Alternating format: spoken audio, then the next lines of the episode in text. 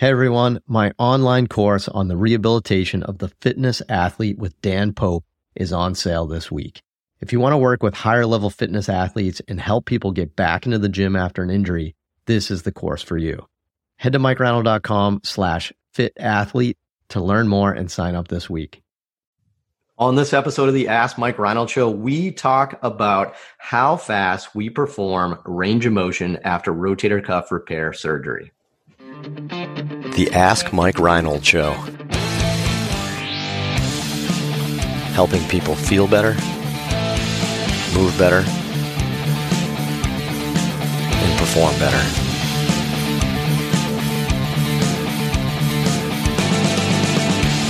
Before we get to the podcast, I wanted to make sure you knew about my free online course on the introduction to performance therapy and training.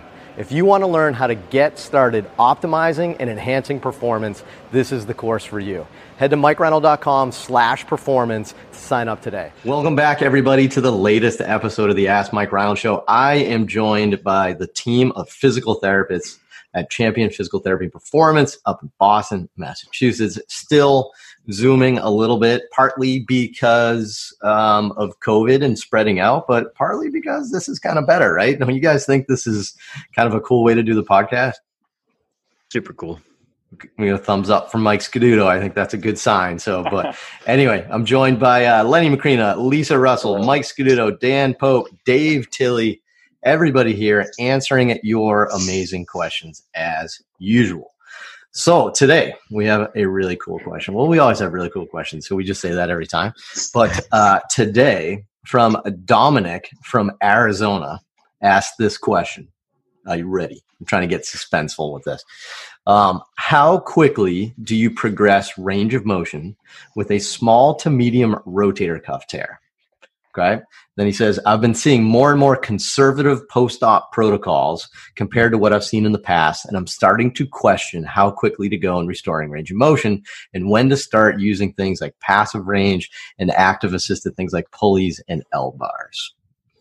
So, a couple of questions here, but really, I guess the question is how fast do we go with that rotator cuff tears? But I also, I mean, maybe we start off with, you know, do we have a period of immobilization and that sort of thing? But, you know, I'll talk about the evolution maybe, and then I don't know who wants to jump in. Maybe Len with some of his experience over his years too. But like the evolution of rotator cuff repairs in just my career went from open to mini open to arthroscopic, and we've seen this huge progression in technology. Right? I guess we'll call that technology. It's it's, it's surgical skill, technology, technique, whatever you want it to be.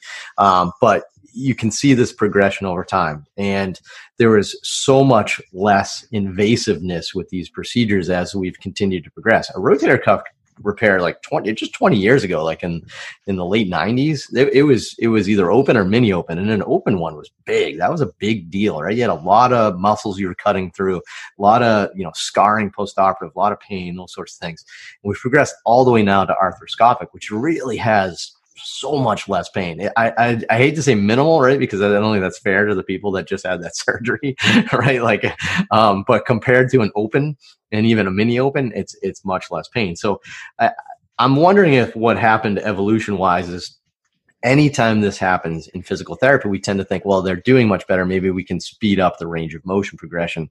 And, and, maybe we just regretted that a little bit. So that's a little bit of like the evolution of the cuff repairs and maybe how it progressed. I don't know, Len, you want to maybe kick it off and then you guys think about, you know, anything else in your experience? Yeah, I mean that's good. I um I agree with Mike. I mean it's been crazy even in my career. My career is a little little shorter than Mike's, and it's definitely been an evolution of the repairs being a ton better, um, just in technique.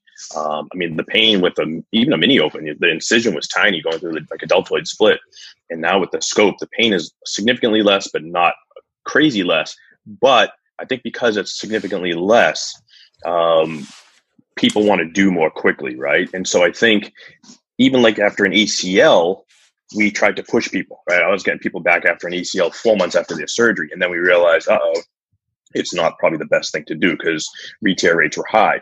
I think the same thing is happening right now with the rotator cuff, where we tried to push the envelope a little, and um, maybe retear rates are not where we want them to be, but that doesn't mean their function is not going to be good. So we're we're at a we're at a seesaw battle right now with doctors and therapists um, because the research is saying they're functionally stable and functionally good, but the re-tear rates can be 50, 60, 80% after rotator cuff repair two years out.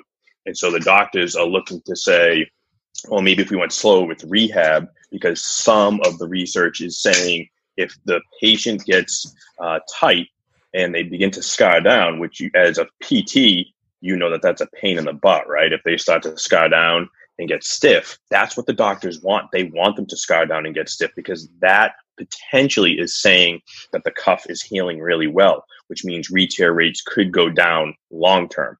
And so the doctors want scarring, healing. We want motion and function. And we're at a battle right now. So what, I've done it. What does the patient want though, Len? The, right. The patient wants the patient wants their pain to go away. The patient right. wants their life back and function right. back, and that's where pain we kind of like function. right. so, so the, the, surgeons want low re-tear rates. They want the low re-tear rates, but they want range of motion and strength back. Right. We're so like we're so so easy to to figure out, and the patient just wants less pain and more and more functional activities. Yeah, exactly. But the problem is when you scar down and get tight, there's more pain in therapy, and you're still not getting your function back because now you're trying to raise your arm up and you're shrugging. So, right, it's a seesaw battle back and forth, and it's tough because I'm on the camp of I say let's, let's get them moving early. I think in a, a, the hands of a good therapist who's not over aggressive with them, we can get them moving early. We're not pushing through a ton of pain. It helps with their pain levels. It helps with their ability to control themselves at home with pain and, and, just some of their function. And we can educate them early on and stuff they can and can't do and stuff they should feel and shouldn't feel. And so otherwise they go six and sometimes 12 weeks um, without any PT. And now they're in no man's land. They don't know what's good pain, what's bad pain, what they should be doing, what they should be doing, should not be doing. And they're only getting orders from maybe the PA or the doc in their post-op visits and they're confused. They come in confused. So I say get them into PT early, get them some easy motion going early, and um, I know I've seen very good things happen after that. So for a small to medium sized tear, if we're talking a big tear, yeah, different world. You know what I mean? I, Bad tissue. It comes down to that. tissue quality and all that stuff. But you know, in that small to medium sized tear, fifty year old, you know, I say get them going early. If they're seventy five, and they got a big tear and it's been going on for a while, you got to go really slow with those people. You know, let them scout down, let them get stiff. Right. You know, I, I think that's a, a good thing you said that actually because I was going to ask that question. I was going to say, does it matter who the patient is? Does yeah, it matter if they're older? Does it matter if they have poor tissue quality? Does it matter if they have a huge rotator cuff tear? Saying rotator cuff tear means nothing right? right. Like just yeah. like what do you do after a rotator cuff tear? Well, I mean, it depends on about I don't know. I can think of twenty factors that would significantly change what I do, right? And there's probably right. even more, but just, just just thinking briefly. So, um, what else? What about anybody else in the crowd? You guys have any other thoughts on this? I mean, I get a few things. I actually this is the benefit of Zoom, right? I got like some slides up so I can like cite some articles, which we never do, right? We just right. But what do you guys think? I was going to say just, um, and I think the hopefully the listeners kind of got this from what you said. But if you have a, a huge tear, those re-tear rates are enormous, right? But if you have a much right. smaller tear, the re-tear rates are much lower. So um, age is going to play a role, as you said. So if you have an older individual, obviously that you might want to be a little bit more careful. But I think the t- the size of the tear is going to be the biggest determinant, right, of the failure right. rate. So if we want to try to figure out how fast we push uh, range of motion, you probably want to go a little bit slower with that person has a huge tear. Yeah, so uh, I think it's size, tissue quality, and age, which you could argue all feed together, right? They're probably all related, but they that definitely changes it. Yeah. So think about it. So just in, in this conversation, we've talked about how the techniques for rotator cuff have progressed a bunch. But then I think the first evolution of this is that we found like that re-tear rates didn't improve. And I think that scared everybody. So what do the doctors say? The doctors say, well, let's let's slow down some of the range of motion. And some of the research studies actually show that the re-tears happen in the first six to twelve weeks. So again, therefore, the doctors say like, well, let's do nothing for six to twelve weeks. But it's I think it's actually funny if you actually dig into the research a little bit and you actually to like really read the methodology of some of these things, I actually think doing that isn't like very helpful, if that makes sense. And I kind of go through this in some of my talks, but it was kind of funny in, in some of the studies that go over the re-tear rate. So like I have uh, Miller and AJSM in 2011, they did no passive range for the first four weeks and they still had 22% fail in that period. Yeah. Right. So that that wasn't very helpful, right? Uh, Iannotti JBJS 2013, they had immediate range of motion and only 10% fail. So what does that tell you? I mean, theoretically, if we're using the A, A, what is it? A equals B equals C kind of concept, then you would say that that passive range motion early would be helpful. Um, but I, I, think as we get older and we learn a little bit more, Kim AJSM 14 kind of said immediate passive range of motion for small to medium tear had no failures. No passive range of motion for six weeks with a large tear still had 33% failures. So I, I think what we're learning here is it's probably not physical therapy. Excuse me, it's probably not the range of motion that we're performing, right? There's, I don't know, excuse me, there's probably like five, six uh, systematic reviews right now that kind of look at this. It doesn't really show a difference in there, but doctors are still conservative. And I think the main thing is we should be conservative with, with the large tears. And I think, it, I think we all should be conservative. The other one thing, anybody else have any? I got one other thing I want to hit, but anybody else have anything? I don't want to just keep talking. Yeah. I just have one thing I've learned from Lenny and, and Mike, especially as I've kind of gone through this, is like we look at the re-tear rates and we look at like on a on an ultrasound or something like that, like they're tearing, but then like the person's okay. They their arm doesn't hurt. They're moving their arm pretty well, like six, seven, eight months down. And so like you gotta just throwing a wrench in the gears, right? Like just because they have a re-tear on a clinical exam or in some sort of imaging, if they're doing fine, then who's to say that was an unsuccessful therapy? If they can move their arm well and they're back to their daily life, then it's like okay. And I remember Lenny like citing some stuff where people did great, but the re-tear rates were high under imaging. It's like, okay, well, what do we define as successful then? So that's just my two cents. Right. Will that will that tear increase though over time in two, three, four, five years? Will that tear get worse? I think about fifty percent right. of those people it may happen to. It seems like the research is saying. 40 to 60% if you have a tear in your shoulder uh, and they treated non-operatively for those people it turns into a, a bigger tear so i think it would the same concept would probably happen in somebody who has a, a repair shows re-tear. Do you want to be? It's a fifty. It's a coin toss. Is that is that tear gonna get worse over time? So, and the doctors say we don't want that. We don't want that coin toss. We want the odds in our favor. And I, I get it. Yeah. I really get it. That sounds like fear mongering, Len. Yeah, I, I dare you to put that on Instagram. That that but people with tears will extend to worse tears over time, which is I don't know the journal of common sense. Right. That's what right? I just like, posted on and, and Pope, Pope, just put that on Instagram like three days ago. Well, so, right? Pope just put that on Instagram. So full, I, lo- full credit, lo- and it, it, made me think deeper about it too. I, I love the Instagram things that say, well, you know, having a tear doesn't mean you know they have symptoms or anything like that, right? But man, I just I don't want a tear, right? Do yeah, you want right. a tear? I don't want a tear. Right let's let's let's not keep uh let's not keep snatching, right? Like that seems like a terrible idea. Yeah. yeah.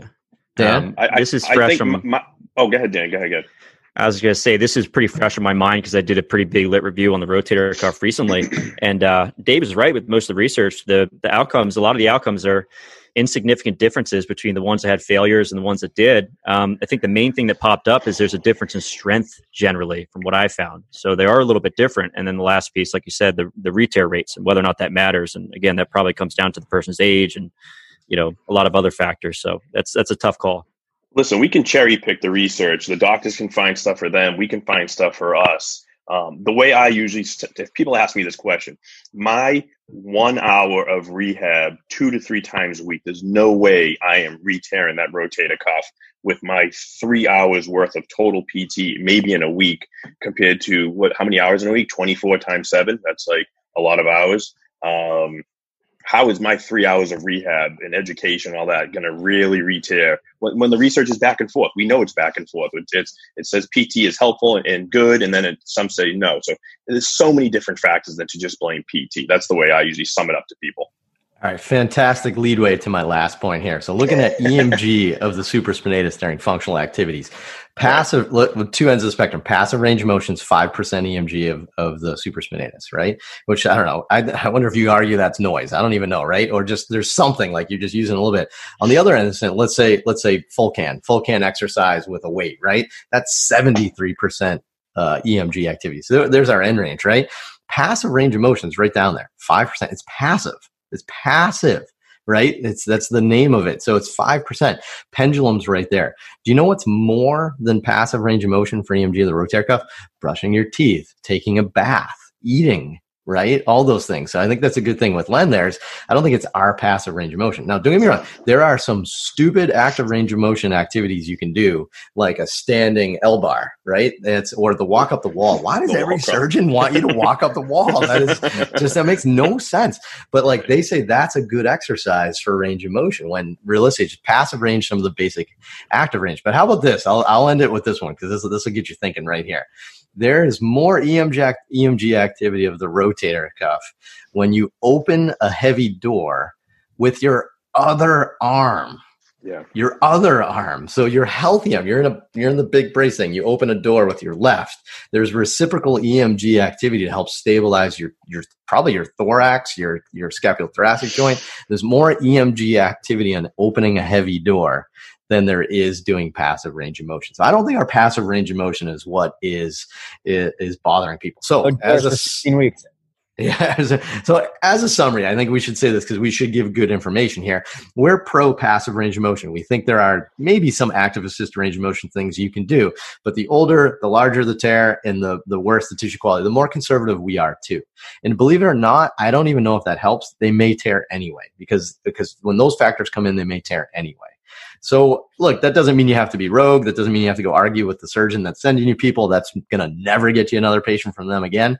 Um, but like you should know some of this information that we can do some gentle passive range of motion. You can do some pendulums in the early phases of rotator cuff repair, and they're probably going to have better functional outcomes, less pain, and they'll be ultimately happier down the road. So if you can get a physician that understands that, that's a great person to work with. Make sense? Awesome. So good episode. I felt like I felt like we did that one, and we got we have a lot of good uh, advice on that one. So hopefully you guys enjoyed that at home and learned a little bit about rotator cuffs and some of our current practices. Um, you know, it's questions like that. I think that you know the evolution of things, where even just in our short careers, we've seen things change over time that I think are super helpful. So if you have another question like that, head to mikereinold.com, click on the podcast link, and there's a big form you can fill out to ask us anything you want to talk about. We try to answer as many as we can. So keep them coming and we will see you on the next episode. Thanks. Thanks so much for listening to the podcast. If you have a question you'd like us to answer, head to mikereinold.com slash podcast and fill out the form to submit your question. If you enjoyed this podcast, please subscribe, rate, and review us on Apple Podcasts, Spotify, or wherever you listen to your podcast. And please share this with your friends to help spread the word. It would really mean so much to us. Please check out all my online courses, articles, newsletter, and more at mikereinold.com. There's always a ton of great perks for my newsletter subscribers. And be sure to check for my other podcast, the Sports Physical Therapy Podcast, where I go deep into topics and interview leaders within our field. See you on the next episode.